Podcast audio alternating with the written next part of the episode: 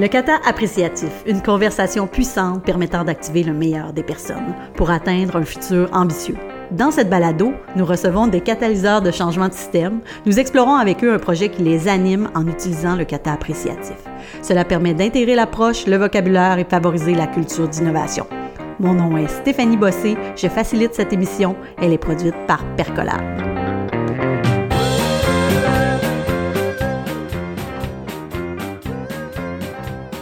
Bonjour et bienvenue. Nous allons passer aujourd'hui un moment avec Clémence Ollier. Elle est designer au sein de l'équipe Percolab. Elle se spécialise dans la participation citoyenne et les pratiques visuelles.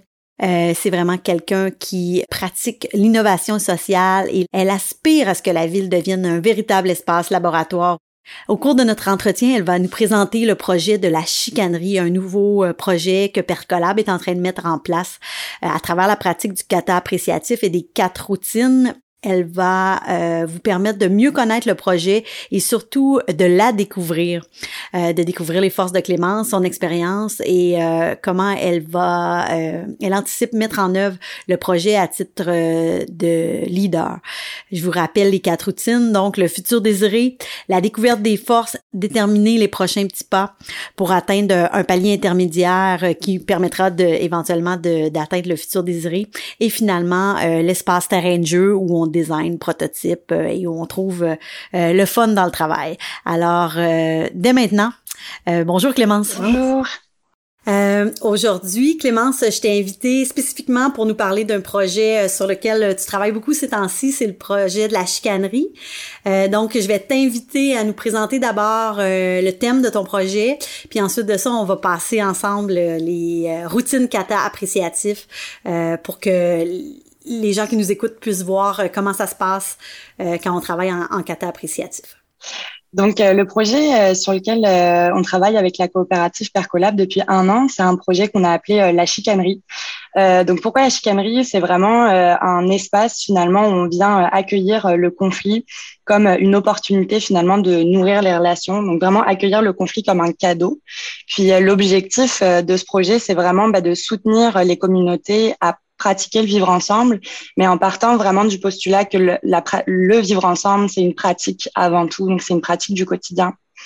Euh, puis c'est vrai qu'en ce moment, on est vraiment dans une euh, un monde où la pensée est extrêmement euh, polarisée de plus en plus et on se rend compte que ben, les individus euh, ont un petit peu de mal à, accueillir finalement des perspectives euh, multiples.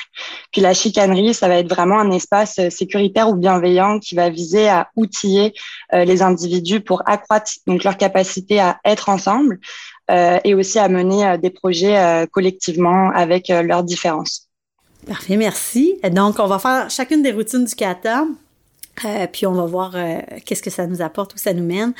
Donc, euh, la première étape, c'est le futur désiré. Donc, définir le meilleur espoir pour ce projet-là, pour la chicanerie. On se revoit, admettons, dans, dans un an d'ici. puis tu me mets ta grande vision, ton inaccessible étoile. ça va ressembler à quoi? Euh, je dirais que euh, la vision euh, large de ce projet, en tout cas mon futur désiré, ce serait vraiment euh, qu'on retrouve euh, une chicanerie dans l'ensemble des arrondissements de la ville de Montréal. donc là, c'est vraiment une grande vision dans un an, mais ce serait vraiment de dire, ben voilà, il y a une chicanerie qui est pignon sur rue dans chaque quartier, puis qui vise vraiment à accueillir les citoyens dans leurs différentes problématiques personnelles et collectives.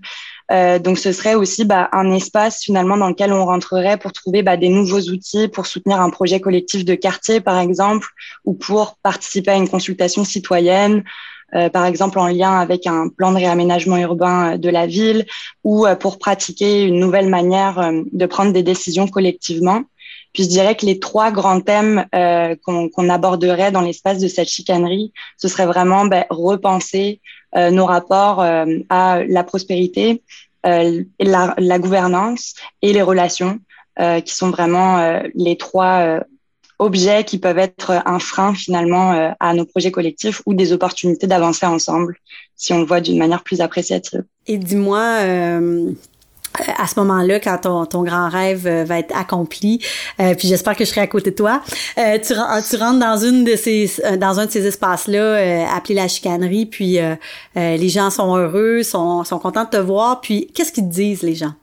Je pense qu'il y a aussi cette idée de venir travailler à l'échelle pour avoir un impact euh, collectif. Je suis persuadée qu'il faut euh, travailler à une échelle qui est individuelle. Donc, c'est d'abord euh, apprendre à, à, avoir une meilleure comme capacité d'auto-analyse pour pouvoir ensuite rentrer dans un rapport empathique à l'autre.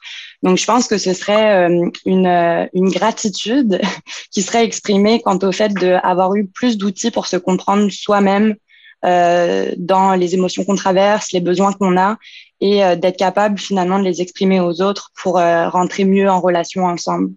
Donc, ce serait si déjà les individus à leur échelle se sentaient comme apaisés, soulagés et avec une plus grande capacité d'ouverture à l'autre. Hmm. puis c'est beau ce que tu nous dis, puis ça, ultimement, ça, ça répondrait à quel besoin ou ça servirait, quelle ambition? Euh, ben, je pense que si on veut le mettre sous un chapeau euh, très euh, très large, ce serait vraiment ça. Pour moi, ça s'ancre vraiment dans le grand mouvement de la transition socio-écologique, avec j'ai tendance à dire souvent avec une insistance sur le socio, sur les relations donc sociales, euh, et aussi euh, avec évidemment les objectifs euh, donc de développement durable. donc comment aussi on peut bâtir des relations durables ensemble pour ensuite pouvoir s'engager durablement dans des projets collectivement qui peuvent être des projets de grande ambition aussi merci, ça, ça, ça, nous exprime bien où on veut se rendre. Puis j'ai dit un an, mais ça peut être un peu plus long, mais c'est pour, pour se donner un, un horizon lointain. Peut-être qu'un an, c'est un peu court. Euh, donc, euh, mais on va voir comment on aborde ces étapes-là un petit peu plus tard. Mais où en est-on maintenant? Donc, euh, si, mettons, euh, je te demande euh, sur quelle force tu peux construire aujourd'hui, aide-nous à découvrir qu'est-ce qui a été Qu'est-ce qui, est déjà là? Qu'est-ce qui est déjà en place? Sur quoi tu t'appuies euh, pour avoir confiance que, ton projet, euh, euh, que le projet de Percola va bien avancer? Ben, pour moi, les conditions gagnantes, on va dire, de, ce projet, enfin les forces sur lesquelles on va vraiment s'appuyer, c'est déjà sur les forces de notre coopérative, qui est vraiment un espace de, laboratoire finalement depuis 14 ans déjà. Donc toutes les pratiques qu'on propose aux participants sont des pratiques qu'on expérimente nous-mêmes finalement euh, au quotidien. Donc je dirais qu'on est vraiment des praticiens euh, du quotidien. Donc il y a aussi, euh, on, enfin on est tout un collectif finalement de facilitateurs qui peuvent amener ces pratiques-là et qui peuvent vraiment créer un espace qui va être sécuritaire et bienveillant pour les participants, pour qu'ils puissent justement s'exprimer de manière libre et qu'on puisse les accompagner dans leurs différentes problématiques. Donc ça, pour moi, c'est ça fait partie des principales forces. Ensuite, je dirais qu'on a aussi euh, une approche, euh, l'approche de Percolab en général dans ces projets, c'est quand même une approche qui est euh, hautement créative et participative. ça, je pense, ça fait vraiment partie de notre force. Puis on a envie de les mettre au, au, service de la chicanerie.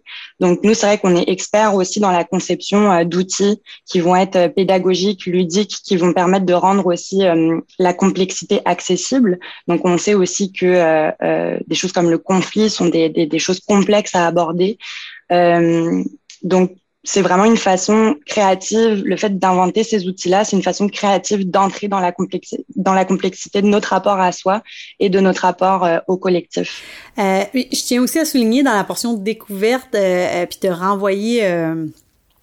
Cette force-là, moi, quand je travaille avec toi beaucoup, c'est pour ton ta capacité de de prendre une idée puis de la transformer dans un scénario d'usage qui est compréhensible pour euh, l'utilisateur puis qui il, va euh, euh, il va être capable de facilement comprendre d'entrer dans cette complexité là puis, puis puis trouver de la facilité à comprendre nos processus. Puis tu as cette grande expérience là tu as travaillé sur plusieurs projets en, en, ce sens-là est-ce que tu peux nous en donner un, un, petit aperçu d'un projet par exemple où où tu retrouves certains éléments de la chicanerie?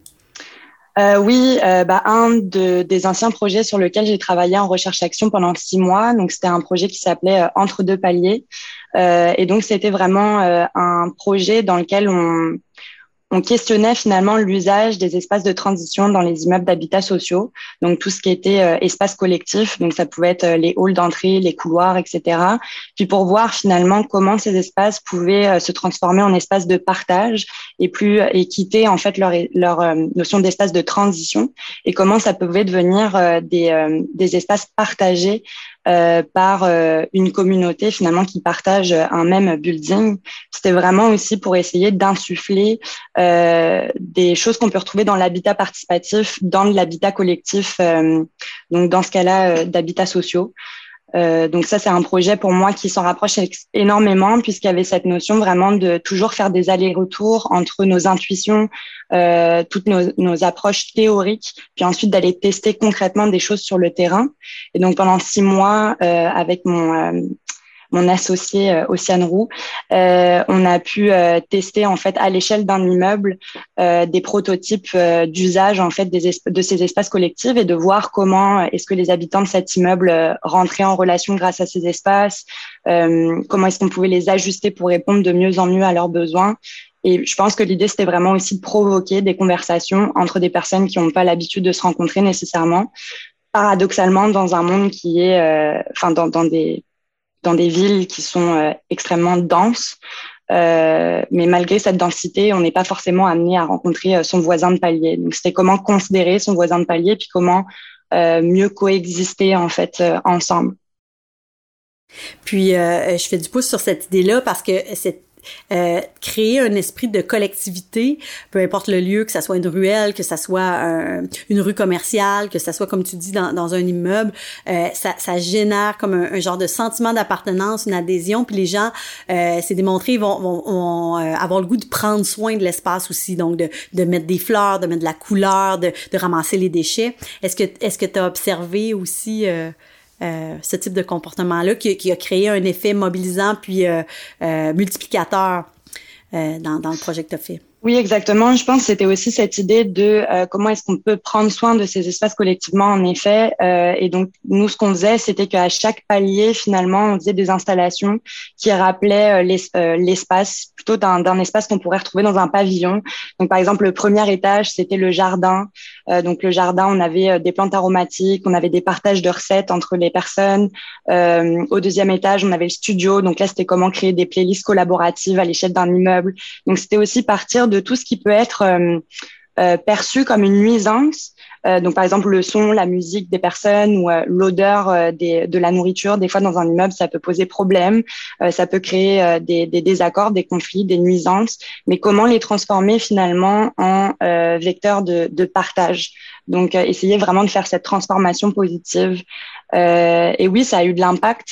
Euh, puis surtout, je pense que le plus important, c'était juste de créer des connexions et de tout ça n'était qu'un prétexte finalement à échanger, à discuter et à donc renforcer son ouverture à l'autre, euh, puisque euh, bah, on partage nos perspectives sur une vie collective, on partage nos points de vue, on n'a pas tous les mêmes, on n'a pas, on n'arrive pas avec le même background, la même culture, etc. Donc c'est ouvrir des espaces de discussion. Puis j'entends que tu pars de, de cette expérience-là qui est solide. On en a plein d'autres. On pourrait nommer 50 euh, projets sur lesquels on a travaillé. Et cette idée-là aussi, ça, ça, génère de l'inclusion, euh, l'acceptation de la diversité, euh, aussi les, les, éléments de, de, partage, donc de, de, de compréhension d'espaces communs partagés. Euh, merci, je dépose ces éléments de découverte-là qui nous ont nourris sur, sur quoi on s'appuie pour construire ce projet-là avec beaucoup d'ambition qui est la chicanerie. Si on se dit on, doit faire un, premier petit pas, ça serait quoi le plus petit pas possible que tu pourrais faire comme prochaine étape? Ben, je dirais que euh, le plus petit pas euh, que je vais faire, c'est aller à mon troisième atelier sur euh, les pratiques de l'économie consciente, qui est en ce moment donné par notamment notre collègue Samantha Slade et aussi Anne-Claire Musieux. Et donc là, j'assiste vraiment à ce cours avec énormément d'intérêt pour essayer de voir quelles pratiques finalement autour de l'économie consciente est-ce qu'on peut extraire pour pouvoir les amener au cœur de la chicanerie.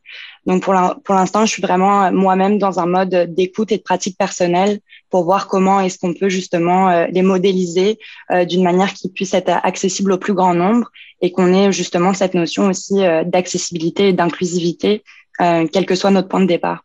Parfait. Donc, prochain petit pas, il y a, comme cette idée-là de, de, mieux comprendre un aspect qui va être euh, traité dans la chicanerie, qui est l'économie consciente. Euh, et dis-moi si on, se dit euh, où est-ce que qu'est-ce que tu vas utiliser comme pour prototyper ou t'amuser dans cette dans ce, cet atelier-là que tu vas faire la semaine prochaine pour l'amener dans la chicanerie?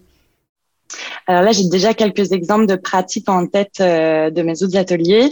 Je vais en citer quelques-unes. j'ai le donut, par exemple, autour de de euh, bah voilà qu'est-ce qu'elle est bah, le donut c'est un peu difficile à expliciter comme euh, basé sur les principes d'économie circulaire puis qu'il y a un minimum sans euh, nuire au bien-être des personnes puis un maximum pour pas abuser des ressources donc c'est Kate Raworth qui a élaboré cette théorie là c'est un, un outil donc de collaboration euh, qu'on utilise beaucoup. Alors toi, tu t'es initié, ben, tu l'avais déjà pratiqué, mais tu t'es initié davantage pour euh, pour te l'approprier puis d'être capable de le ramener dans une pratique de la chicanerie, c'est ce que je comprends. Ouais, exactement. Ben pour moi, c'est déjà super important de euh, comme m'approprier déjà moi-même la pratique avant de pouvoir comme l'offrir finalement à d'autres. Donc effectivement, le simple fait de me replonger là-dedans, ça me permet aussi de de voir euh, qu'est-ce qu'on peut euh, bah, en bon feedback appréciatif euh, qu'est-ce qu'on peut donc qu'est-ce que j'apprécie qu'est-ce que qu'est-ce que j'amplifierais puis qu'est-ce que j'ajusterais de cet outil pour pouvoir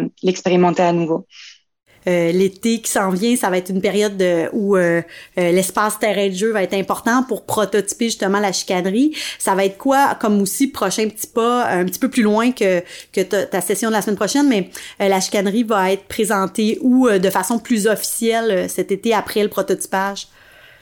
Alors là, de façon plus officielle, ça va être du 13 au 15 août. on va participer, donc la chicanerie va participer euh, au sommet Fab City qui a lieu euh, à Montréal.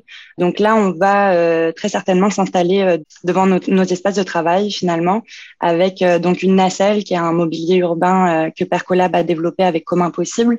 et donc on va faire un premier finalement prototypage de la chicanerie pendant ces trois jours.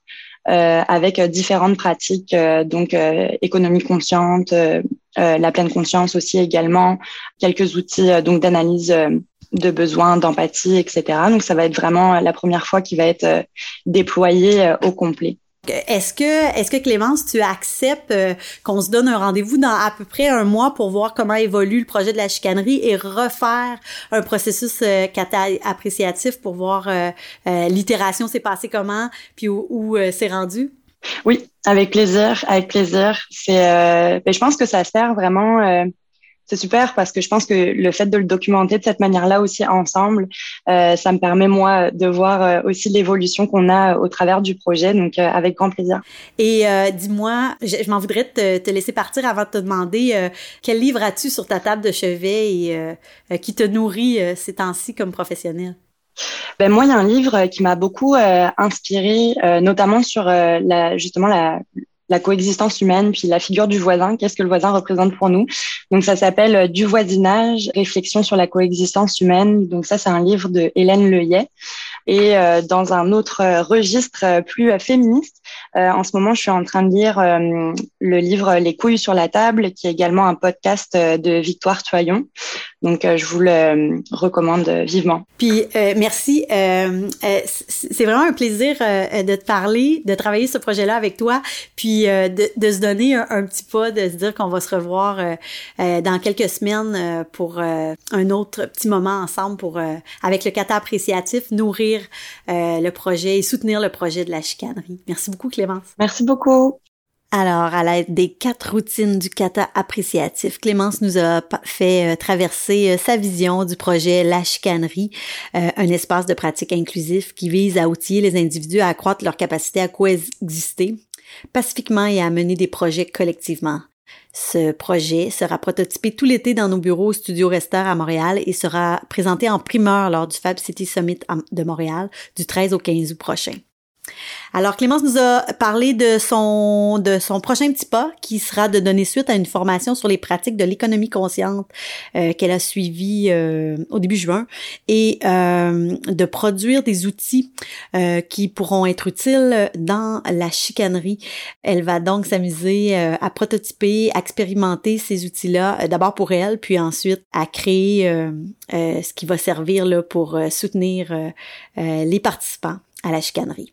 Euh, on va pouvoir retourner parler à Clémence à la fin du mois de juillet pour faire une boucle d'itération euh, du kata appréciatif pour voir si euh, elle a réalisé son petit pas. Qu'est-ce qui s'est passé aussi dans le mois? Où on est rendu la chicanerie? vous pourrez donc être témoin de la création de ce projet de recherche-action en pratique collaborative et en innovation sociale. Mon nom est Stéphanie Bossé. Ce balado est propulsé par la coopérative Percolab, un laboratoire d'innovation en pratique collaborative. Mon intention est de pratiquer avec mes invités le kata appréciatif pour vous permettre de bien comprendre cette approche d'amélioration continue basée sur les forces qui permet de créer une culture appréciative tout en favorisant une approche saine de la performance. J'espère que vous avez apprécié l'épisode. Si c'est le cas, je vous invite à partager. Merci d'avoir écouté et à tout bientôt.